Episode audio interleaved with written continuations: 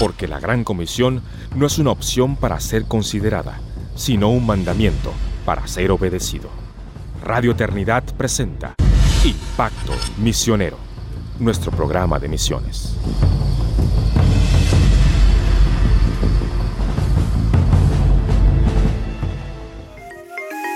Buenos días hermanos de Impacto Misionero, el podcast de misiones de Radio Eternidad. Les acompaña en esta oportunidad una vez más Janine Martínez desde la ciudad de Guatemala.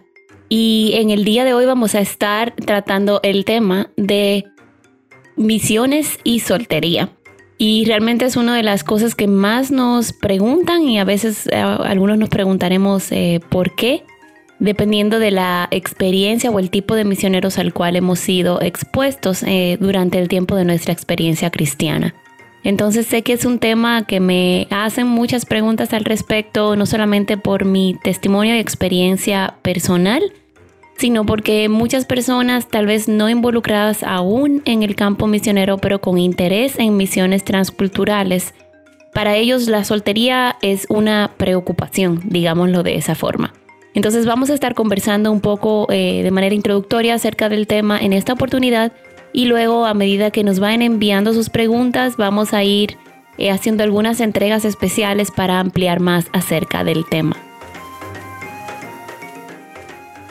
las estadísticas actuales en misiones y por muchos años han permanecido más o menos igual es que eh, un tercio de los misioneros que salen al campo son solteros, pero de, ese, de esa cantidad de misioneros el 80% son mujeres solteras. Entonces, em, hay ciertos retos que la soltería ah, trae dentro del campo que muchas personas no contabilizan, unos eh, no, lo, no lo piensan, a otros los refrenan para decirles sí al llamado de misiones transcultural. Entonces muchos dicen, como hay poca posibilidad de conocer a alguien en el campo misionero, me voy a, no, no voy a ir hasta que no me case. Y en la mayoría de los casos la, probabilidad es que terminen no saliendo al campo misionero de alguna manera. El otro grupo que encontramos también son personas que dicen, eh, ah, sí, me voy al campo misionero y ahí voy a encontrar esposo, me voy a encontrar alguien que piense como yo, pero la estadística nuevamente nos, nos muestra de que tampoco es tan fácil porque la mayor parte de las personas que salen al campo están casados y de los que no están casados, entonces la mayoría son mujeres. Eh, hay una desproporción en el campo misionero y hay muchas eh, ramificaciones de todo esto. La pregunta es si le vamos a creer a la estadística o le vamos a creer a Dios en el caso de la soltería. O sea, eh, ni, nuestra soltería ni nuestra situación de casado debe de ser una excusa para obedecer a Dios. El casado obedece a Dios con su esposo y el soltero obedece a Dios en su, en su categoría de soltero. Entonces, eh, unas muchas mujeres me, hacen la pregunta de, eh, muchos asumen que es más fácil o que es más difícil ser soltero y ser misionero. Sin embargo, la, pregunta no es si es más fácil y, o es más difícil. La pregunta, lo que debe hacer cada cristiano, como en todo en la vida, es contar el costo y, y saber de que al final estamos haciendo lo que hacemos porque el Señor nos ha llamado, porque es obediencia a Cristo, que es nuestro Señor. En 1 Corintios 6 nos recuerda que fuimos comprados por precio eh, y por tanto debemos glorificar a Dios en nuestro cuerpo y en nuestro espíritu. Esto quiere decir que la vida del soltero, independientemente del lugar donde Dios le llame a ser misional y a hacer su misión y a ser discípulos, es una vida de obediencia, al igual que la vida del casado. Es una vida de contentamiento al igual que la vida del casado. Es una vida de pureza al igual que la vida del casado. Los retos varían, pero el llamado es el mismo tanto para casados como para solteros. Entonces vamos a hablar de algunos temas eh, que están relacionados con la soltería y las misiones. Algunos son muy prácticos em, y que tal vez la mayoría de nuestros hermanos no ha pensado eh, yo fui soltera por la eh, he sido fui soltera por la mayor parte de mi tiempo de servicio misionero. Eh, serví desde mi adolescencia hasta casi mis 30 años en misiones en, en, en otras en, otras en otras lugares en República Dominicana que era mi país en un par de de viajes de corto plazo eh, fuera de República Dominicana. Sin embargo, la mayor parte de mi servicio misionero transcultural, tiempo completo, yo fui soltera. Y cuando salí al campo misionero tenía casi 31 años, eh, tenía 30 años y estuve sirviendo por 9 años en Asia. Y cuando cambié de campo misionero, que vine a Guatemala también por, apoyar a una iglesia local en varias de sus iniciativas, también era soltera. Y, ya a mis 40 años tampoco tenía mucha esperanza, si soy muy honesta, de, de casarme. O sea, sí tenía el deseo, pero no, no era algo que me iba a detener o que iba a influir en si me movía de campo misionero o no. Como la gente me decía cuando yo eh, no quería salir de Taiwán, no quería salir de Asia porque amaba y había invertido eh, en la obra misionera en Asia del Este. Nueve años de mi vida había aprendido el idioma y no era tan fácil tomar la decisión de regresar. Muchas personas me decían, ah, pero si regresas a Latinoamérica, ibas a encontrar a tu esposo. Digo yo, yo voy a encontrar a mi esposo donde el Dios soberano decida que va a mandar a mi esposo, si es su voluntad que yo me case. Eh, y, y, a la vez decía, o sea, si yo no encontré esposo con una visión misionera estando y compartiendo todo el tiempo con equipos misioneros, tampoco es tan fácil encontrarlo en Latinoamérica. Y le decía a mucha gente, recuerden que yo estuve en Latinoamérica por la mayor parte de mi vida hasta mis 30 años y no conseguí eh, conocer a alguien porque no estaba en el plan de Dios, no es porque estaba en un lugar o en el otro. Cuando estamos en el centro de la voluntad del Señor, Él va a cumplir su voluntad en nosotros. Entonces, eh, recuerdo una vez uno de mis pastores me, me, me decía, tú lo que tienes que procurar es correr la carrera en la pista que el Señor te ha puesto, estar en el lugar donde Dios quiere que estés. Y un día vas a mirar al lado y vas a encontrar a alguien corriendo en la misma dirección que tú y Dios los va a unir si es su voluntad que te cases. Pero lo que debemos de procurar como solteros no es tomar la decisión de salir o no al campo misionero en base a nuestra, a nuestra soltería. Tampoco es decir voy a cambiar de campo misionero en base a mi soltería. De decir, ah, bueno, en aquella base misionera aparecen más prospectos. No, sino que toda decisión del creyente está sometida a la soberana voluntad de Dios toda decisión del creyente debe de reconocer las grandes, las pequeñas, las diarias, las que son anuales, las que parecen cada cinco años. Toda decisión debe tener por delante el hecho de que fuimos comprados por precio y que debemos glorificar a Dios en nuestro cuerpo y en nuestro espíritu. Habiendo dicho eso, entonces vamos a ver algunos de los retos que nuestros hermanos misioneros solteros encuentran en el campo misionero. Tiene sus todos tienen sus ventajas y sus desventajas. Hay puntos más difíciles que otros dependiendo de la perspectiva que tengamos al respecto. Entonces, eh, algunos, algunas cosas que algunos considerarían obstáculos son realmente oportunidades que el Señor presenta y que en el momento sirven al propósito soberano de Dios. Porque, em, por ejemplo, hablemos de el viajar o el cambiar de ubicación. Obviamente alguien diría, Ah, para un soltero es más fácil. Es más fácil que tú puedas viajar.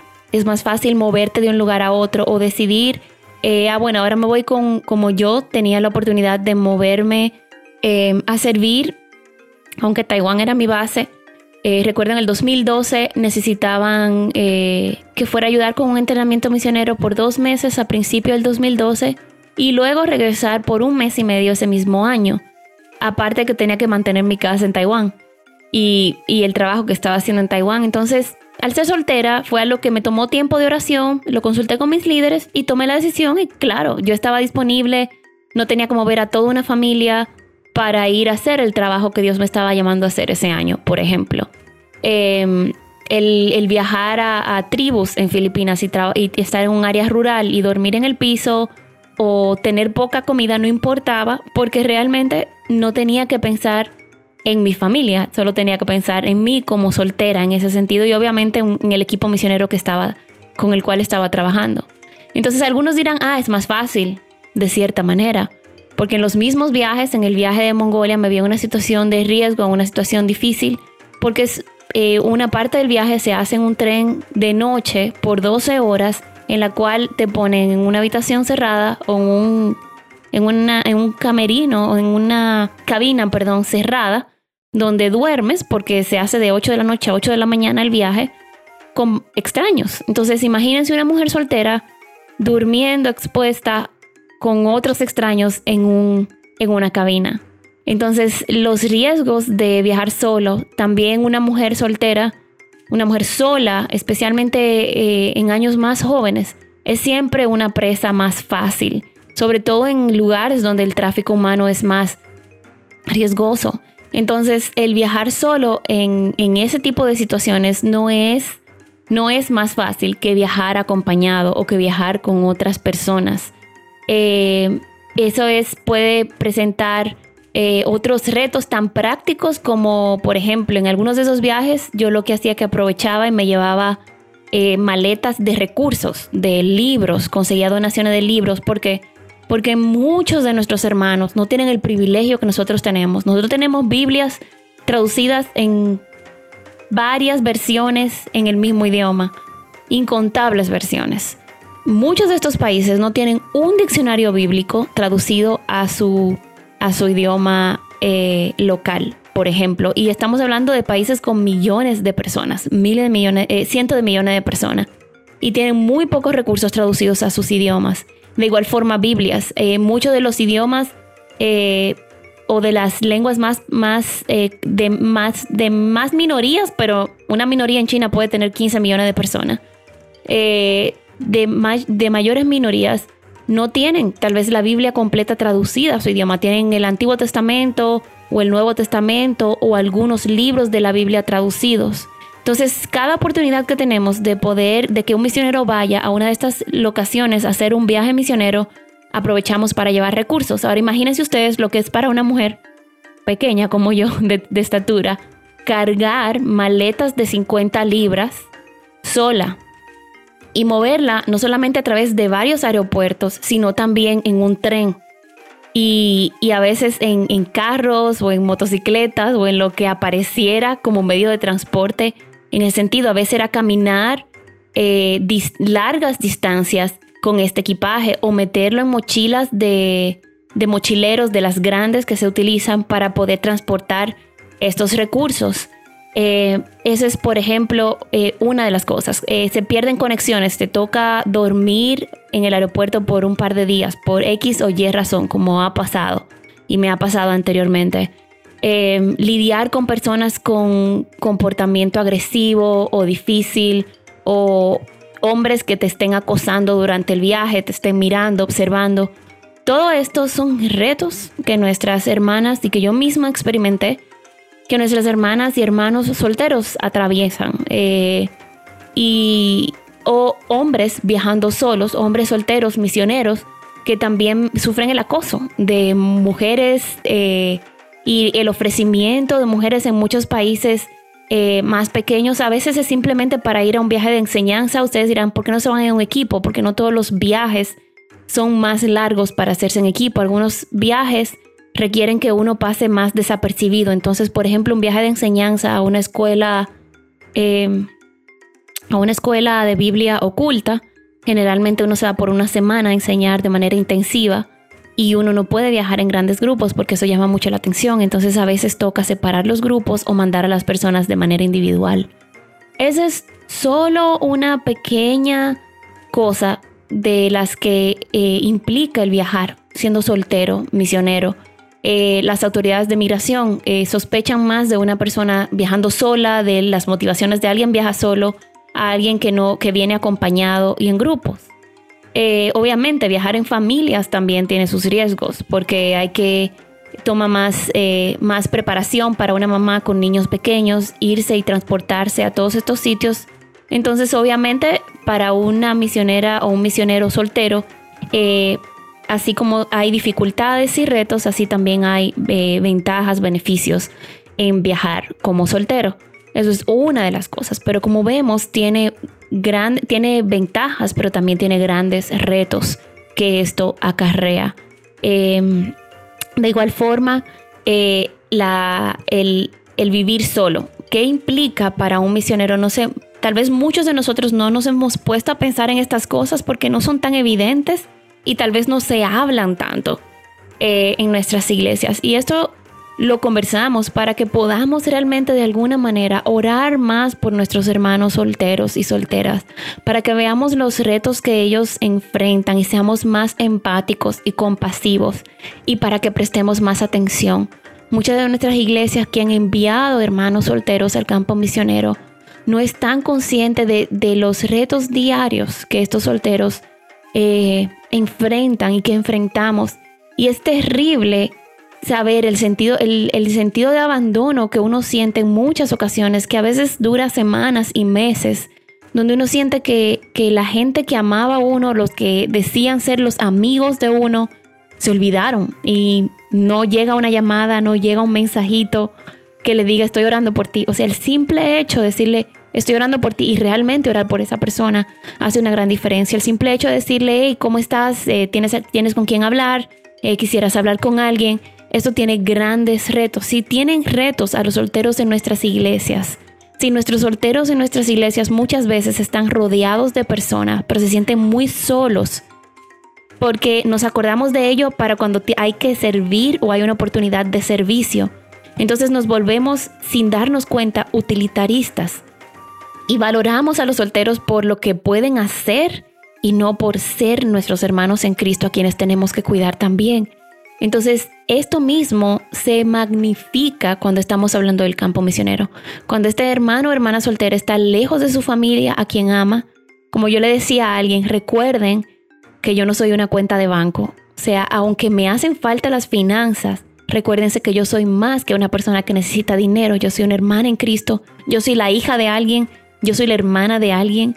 Yo soy la tía de alguien tengo una familia que también me ama, que también sufre que yo esté lejos.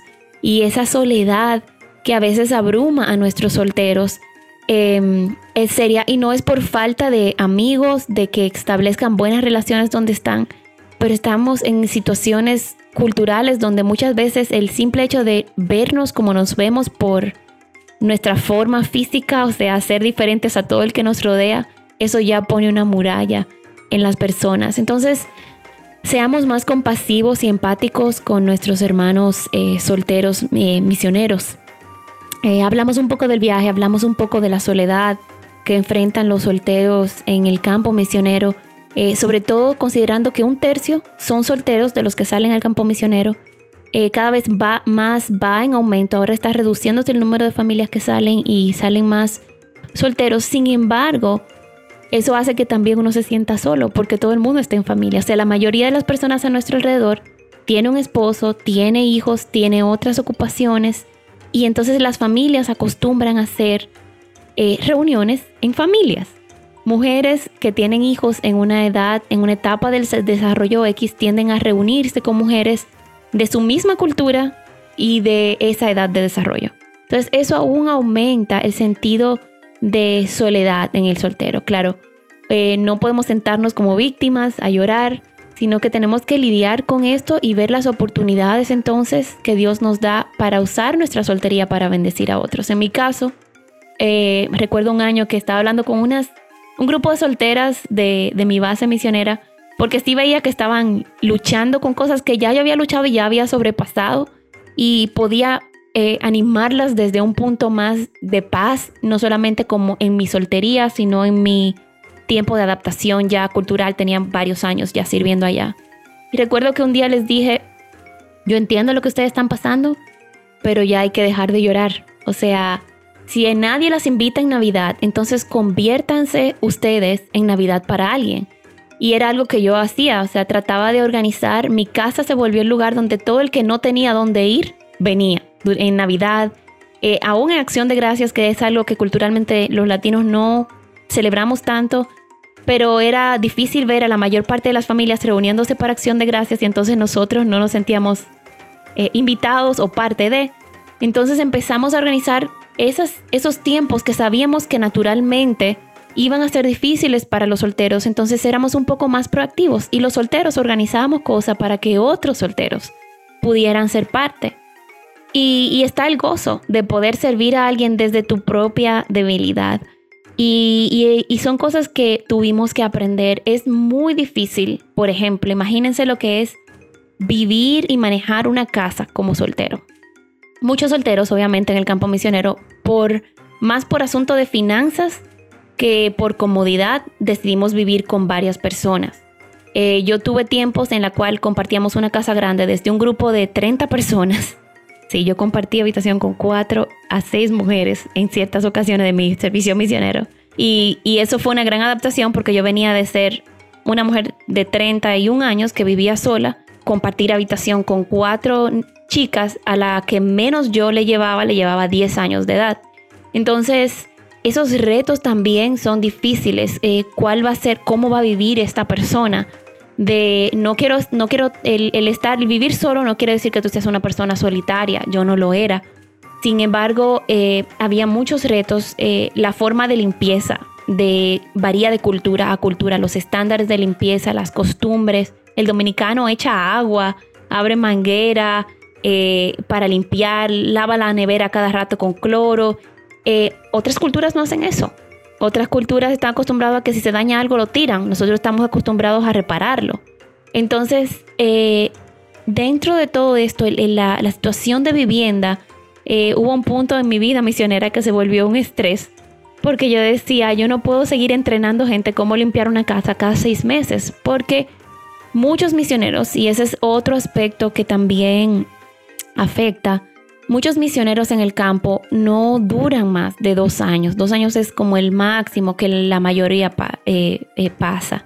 Más del 50% de los misioneros deja el campo de misionero en los primeros dos años. Eso quiere decir que uno siempre está recibiendo personas nuevas. Entonces imagínense lo que era recibir a alguien en mi casa cada seis meses, compartir casa, gastos, que la persona no, que se me olvidó pagar la renta, o se me olvidó sacar la basura y salieron cucarachas, o aspectos así que eran bien difíciles de manejar y que uno también eh, sufre desgaste con el tiempo. Ya después de muchos años, eh, mi decisión fue, yo voy a recibir personas que quieran venir a quedarse por un mes, dos meses, o mujeres obviamente, eh, en mi casa, pero yo me voy a quedar viviendo sola. Y gracias a Dios a ese punto ya mi situación financiera estaba un poco más estable.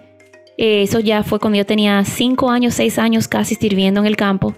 Entonces ya en ese punto, para mí, para mi sanidad mental, era más saludable eh, tener una casa, un apartamentito sola y entonces cuando alguien necesitaría, necesitaba eh, hospitalidad, necesitaba eh, quedarse en algún lado por menos tiempo se quedaba, pero ya no era una persona permanentemente viviendo conmigo y cambiando de compañero de casa cada, cada año, cada seis meses, cada dos años, dependiendo del término que esta persona viniera.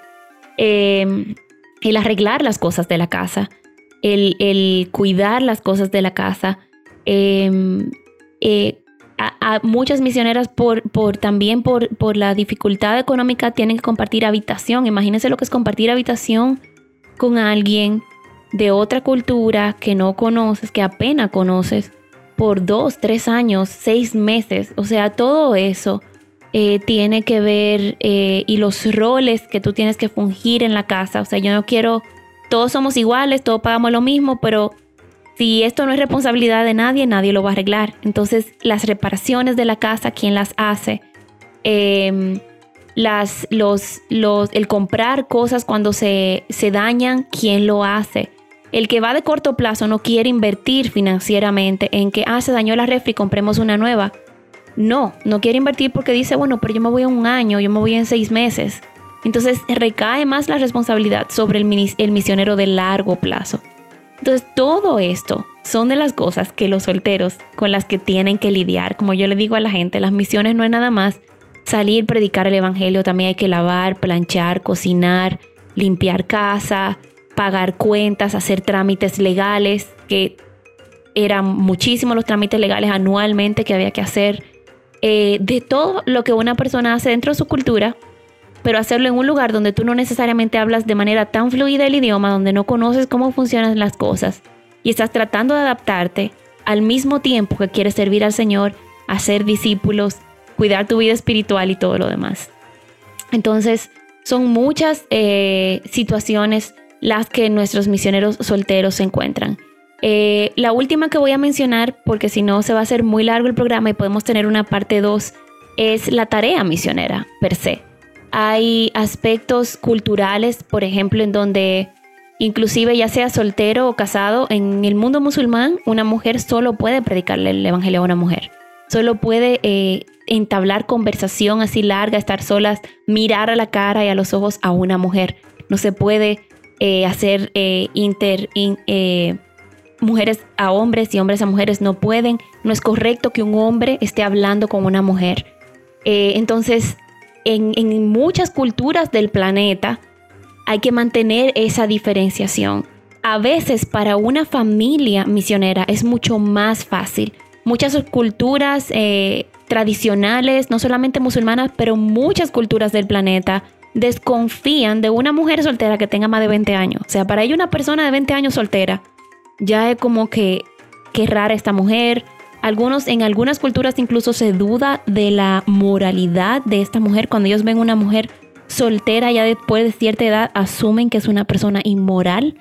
Estos son aspectos culturales con los cuales para poder realizar la tarea misionera nuestros solteros tienen que lidiar. O hombres solteros, que nuevamente al, al ser un hombre y soltero, muchas personas en estas culturas asumen que es el candidato para su hija. Eh, mi hija soltera que quiero casar. Entonces se vuelve un, tiro al blanco básicamente el pobre hermano misionero que lo que quiere es servir al Señor y predicar el Evangelio. Son aspectos reales, muy reales. Eh, incluso en el pasado eh, se limitaba. Una persona soltera no podía servir en el campo misionero y si servía era sirviendo a una familia misionera, no directamente haciendo labor misionera de evangelismo, discipulado, enseñanza, lo que se requiriera. Entonces, muchas de estas cosas son de los, de los retos que nuestros hermanos lidian y compartimos todo esto, hermanos, para que ustedes estén más conscientes y podamos orar de manera más clara por nuestros solteros en el campo. Para que usted sea más intencional. Si usted conoce a algún misionero o misionera, si su iglesia ha enviado algún misionero o misionera, ponga una alarma en su teléfono y cada tres meses, no estamos hablando de muchos, es cuatro veces al año, escríbale un mensaje de ánimo, mándele un versículo bíblico, mándele una ofrenda, eh, pregúntele cómo está, para su cumpleaños. Los cumpleaños son fechas muy difíciles eh, para muchos misioneros porque se sienten muy solos. Eh, para los días de las madres, eh, un regalo a la mamá del misionero y dígale, mira, tú no estás aquí, pero, pero el cuerpo de Cristo está cuidando a tu mamá o a tu papá, porque los misioneros nos preocupamos por nuestros padres envejecientes o nuestros padres que se han quedado solos, que hemos dejado atrás en nuestros países y tal vez no tenemos quien los cuide y eso llena y, aviva nuestros corazones y nos ayuda a permanecer y a servir con más gozo y con menos preocupaciones. Esos son muchos aspectos prácticos en los que podemos pensar. Y de verdad, si tienen alguna pregunta al respecto, no duden en enviarlas a, Impacto Misionero o a información a la página de Radio Eternidad. Eh, nuevamente, hermanos, decimos todo esto no para crearles culpa, sino para que podamos reflexionar como iglesia de Jesucristo y ver como individuos y como iglesia cómo podemos servir mejor a nuestros misioneros en el campo, cómo podemos preparar mejor a aquellos solteros que están pensando salir al campo misionero, cómo prepararles, cómo orar con ellos a medida que se preparan y cómo orar por ellos una vez se han ido. Así que hermanos, es, ha sido siempre un gozo compartir con cada uno de ustedes. Este es nuevamente Impacto Misionero, el podcast de misiones de Radio Eternidad. Hasta una próxima entrega les acompaño Janine Martínez. Bendiciones abundantes. Has escuchado Impacto Misionero, el programa de misiones de Radio Eternidad. Te esperamos en nuestro próximo programa. Impacto Misionero es una producción de Radio Eternidad.